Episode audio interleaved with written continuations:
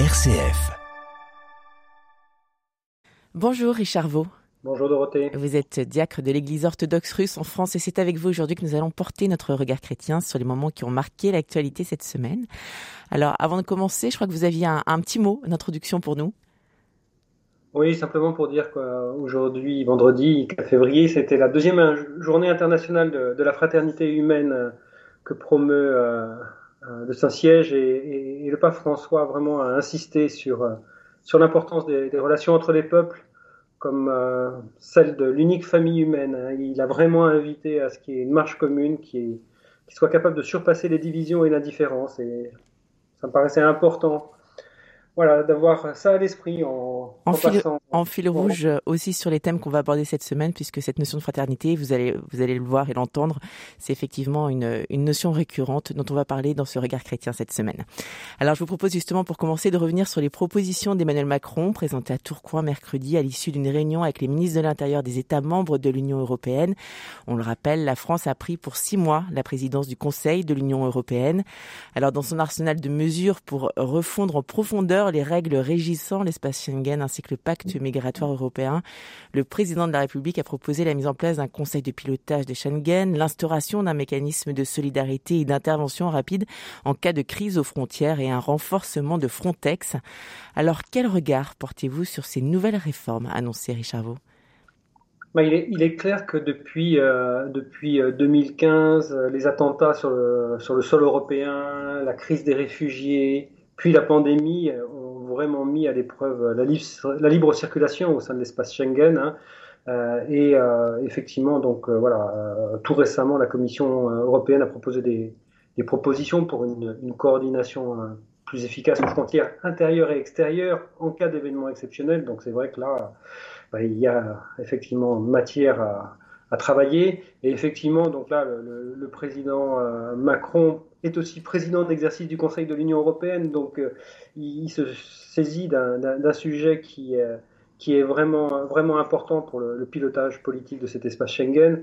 Euh, c'est vrai que c'est une, démarche un peu inédite en Europe, hein, mais c'est quand même la preuve de, l'importance accordée à, à, ce sujet, sujet des migrations en particulier, parce que c'est vraiment un sujet éruptif, non seulement en France, mais dans beaucoup d'autres pays euh, européen, et puis ça vient alimenter la rhétorique des, euh, des courants populistes. Alors bon, euh, il s'agit vraiment d'espérer que ces, ces réformes puissent donner l'occasion, parce qu'elles sont très techniques finalement ces réformes, mais qu'elles mm. puissent donner l'occasion de redonner confiance aux États membres, notamment ceux qui sont plus méfiants que jamais sur la, les, les, politiques migratoires européennes. Et puis, il s'agit peut-être aussi de voilà de, de désensabler en fait euh, toute la, problématique euh, autour du, pacte sur la migration et sur l'asile, qui est un peu euh, figé depuis 2016 sur des divisions entre les, États membres. Et là, il y a vraiment un, gros sujet autour de l'unité, hein, l'unité du, projet européen. Et bon, entre les entrées qui reposent sur la, solidarité que sont en droit d'attendre les pays qui sont en face qui sont les portes d'entrée des migrants hein, euh, vis-à-vis de, ceux vers lesquels euh, euh, les, les, migrants veulent se, se, rendre. Je pense que là, il y a vraiment un, exercice hyper, hyper compliqué à, mener. Alors justement, est-ce que la récente crise entre la Pologne et la Biélorussie, quelque part, a aussi révélé combien la migration était devenue une véritable arme géopolitique? Ah oui, absolument. Et effectivement, bah, il y a eu euh, justement une, une, lettre envoyée par 12 États membres euh, qui réclamaient à la Commission européenne de rembourser la construction de, de, de murs euh, à leurs frontières euh, pour, euh, pour, tout ce qui est, je dirais finalement, refoulement des migrants.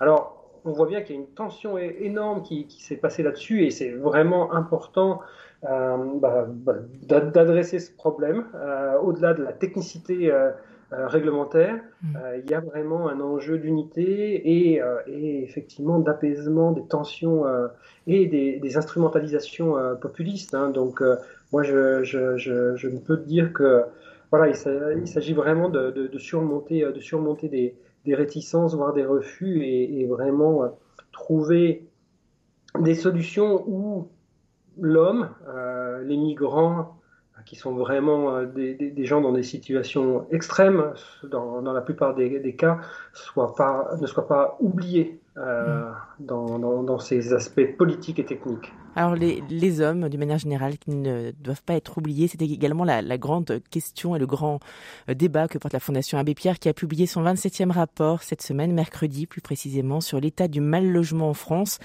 Alors selon les derniers chiffres, 4 millions de personnes sont non ou mal logées en France et 14,6 millions de personnes sont fragilisées par la crise de logement. Une crise forcément fortement perturbée également euh, depuis le début de la crise sanitaire. Alors quel regard portez-vous sur, euh, ces chiffres? On, le rappelle que le, but de la Fondation Abbé Pierre euh, souhaite vraiment faire entendre des préconisations en éradiquant le sans-abrisme, en priorisant la production de logements très sociaux, en régulant aussi les marchés, en encadrant par exemple les loyers ou encore en, supprimant les passoires énergétiques. Qu'est-ce que vous évoquent ces chiffres? On en parle souvent chaque année ici à cette antenne, puisque c'est un, rendez-vous qu'on aime bien, euh, qu'on aime une publication sur laquelle on aime bien revenir, euh, parce que c'est un sujet important aujourd'hui. Que vous évoque euh, cette actualité, Richard Vaux? Avant de parler, je dirais des chiffres, je suis un peu centré sur la dimension humaine, parce qu'il m'est finalement difficile de de parler, euh, d'en parler pour n'en avoir aucune expérience. Hein. Il est difficile de, parler de ces réalités, euh, du, euh, de, vivre à la rue ou dans des hébergements d'urgence, dans des situations vraiment difficiles. Mais c'est clair que les chiffres sont énormes et, les conséquences sur le, sur le mal logement, à la fois de, de la crise sanitaire, mais aussi économique et sociale liée à, la pandémie. C'est euh, vraiment une situation euh, inédite qui est, euh, qui est intervenue dans un contexte de, crise de logement qui était déjà grave et bien, bien ancrée hein, dans, dans, les, dans, les, années. Et, cette crise-là a vraiment démontré, a vraiment été démontrée depuis longtemps dans des rapports précédents. Donc, clairement, les confinements, le couvre-feu ont reflété vraiment des inégalités de logement et, remis au centre euh, de nos vies euh, l'importance cruciale de disposer d'un chez-soi décent, qui soit vraiment un, foyer, un foyer dans lequel s'abriter.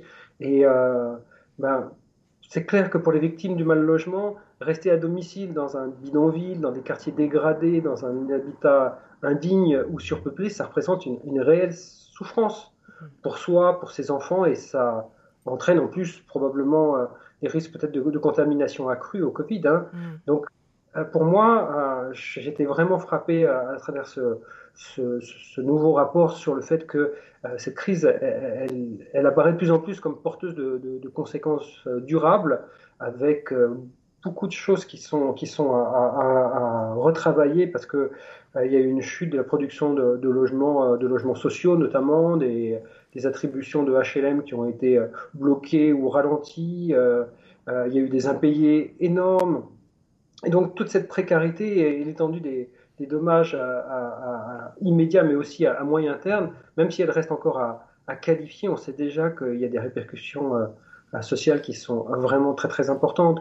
Donc bon, même si les politiques publiques ont été réactives au début de la crise, ou voilà, depuis, depuis 2020 pour limiter la casse sociale, euh, c'est trop souvent des, mesures conjoncturelles et pas suffisamment euh, structurelles. Et, là, il y a vraiment peut-être une, une, occasion manquée, euh, mais elle est toujours à, récupérer pour changer profondément et durablement les priorités de la, de, les priorités justement de, la puissance publique.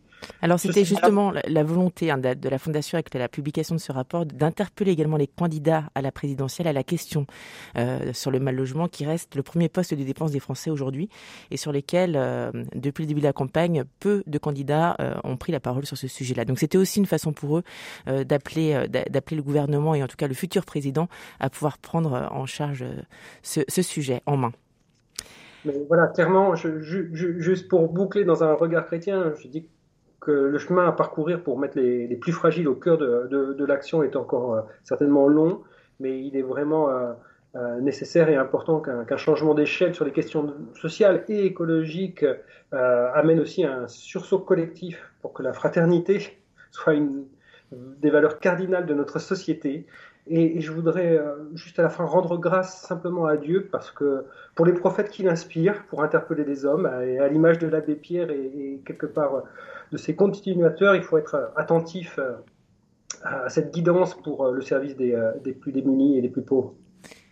Merci beaucoup pour ce beau message. Alors, c'est pas tout à fait la fin. Il nous reste deux petites minutes. Euh, Richard Vaux, je vous propose de finir avec un mot de sport puisque le début des JO de Pékin ont commencé cette semaine et son incontournable cérémonie d'ouverture a eu lieu vendredi à 13h, heure française. Alors, malgré l'absence de représentants des États-Unis, de la Grande-Bretagne et de l'Australie qui ont boycotté, on le rappelle, hein, diplomatiquement ces Jeux en raison des atteintes aux droits de l'homme en Chine, Pékin a quand même voulu assurer un show grandiose à l'image de ce qu'ils avaient déjà fait en 2008 alors que vous évoquent ces Jeux olympiques d'hiver Un peu de joie, un peu de loisir justement dans cet hiver un peu rude encore cette année alors oui, moi j'aime toujours les Jeux Olympiques d'une manière générale, ça c'est clair. Euh, c'est clair aussi qu'en août 2018, la Chine avait euh, a prouvé quelque chose euh, au niveau international. 14 ans après, quand après ses premiers Jeux Olympiques chinois, 14 ans après, la Chine n'a plus besoin de prouver sa, position sur la scène mondiale. Hein. Elle se considère comme un pays tout puissant. Mm. donc bon, même si ça, ça reste euh, une vitrine pour, euh, pour tout pays d'accueil. Il y a peu de chances que ça redore euh, l'image dégradée de ce, mm. de ce asiatique à l'international. je suis quand même frappé par les protocoles sanitaires drastiques. Hein. C'est vraiment une bulle sanitaire encore plus contraignante qu'aux Jeux de Tokyo l'an passé. Hein. C'est vraiment des bulles impénétrables. Les, les, les, athlètes sont complètement isolés du reste de, de la population au, point même qu'ils vont même être servis par des robots, euh, des robots cuisiniers. Euh, ils vont avoir des contacts avec euh, des organisateurs qui sont en tenue d'hypersécurité. Donc bon. Un film de science-fiction presque. C'est un peu, c'est un peu de la mm. science-fiction mm. hein, de ce point de vue-là. Et puis, et puis au niveau chinois, c'est vrai que il y a aucune promotion dans la capitale chinoise et, une quasi indifférence générale de la population, ce qui n'est pas euh, ce qui n'est pas euh, illogique parce que c'est pas vraiment traditionnel les sports d'hiver en Chine. Hein. Sur un million, euh, un milliard 500 millions d'habitants, il y a 13 millions de Chinois qui pratiquent le ski plutôt, plutôt comme divertissement onéreux que comme véritable activité sportive. Hein. Et puis bon, Pékin n'est pas connu pour son enneigement. massif, donc toute cette neige artificielle qu'il va falloir produire. Bon, une fois qu'on a dit tout ça, j'ai envie de, voilà, de reprendre un, un, regard chrétien, qu'une fois encore, euh, euh bah, je, je, je, reprends euh, du, du, pape François qui dit que la médaille la plus importante avec les, avec les athlètes handicapés, parce que c'est les Jeux olympiques et paralympiques mhm. qui commencent, et eh bien avec la médaille la plus importante pour aider euh, tout le monde à surmonter les préjugés et les peurs et à rendre nos communautés plus accueillantes, c'est bien bah, à travers ce sport qui est un langage universel qui, qui peut voilà, jeter euh, des ponts d'amitié, de solidarité entre les personnes, les peuples, les différentes cultures et religions. Et, et que là encore, ces jeux euh, concourent à l'établissement d'un monde plus fraternel que j'évoquais euh, en introduction. Exactement, de la fraternité. Merci beaucoup, Richard Vaud, d'avoir pris le temps de nous éclairer sur les actualités de cette semaine. On vous souhaite un très bon week-end devant le poste, alors a priori à regarder quelques, quelques descentes chinoises en ski. Très bon week-end, Richard Vaud. Merci, Dorothée, à bientôt.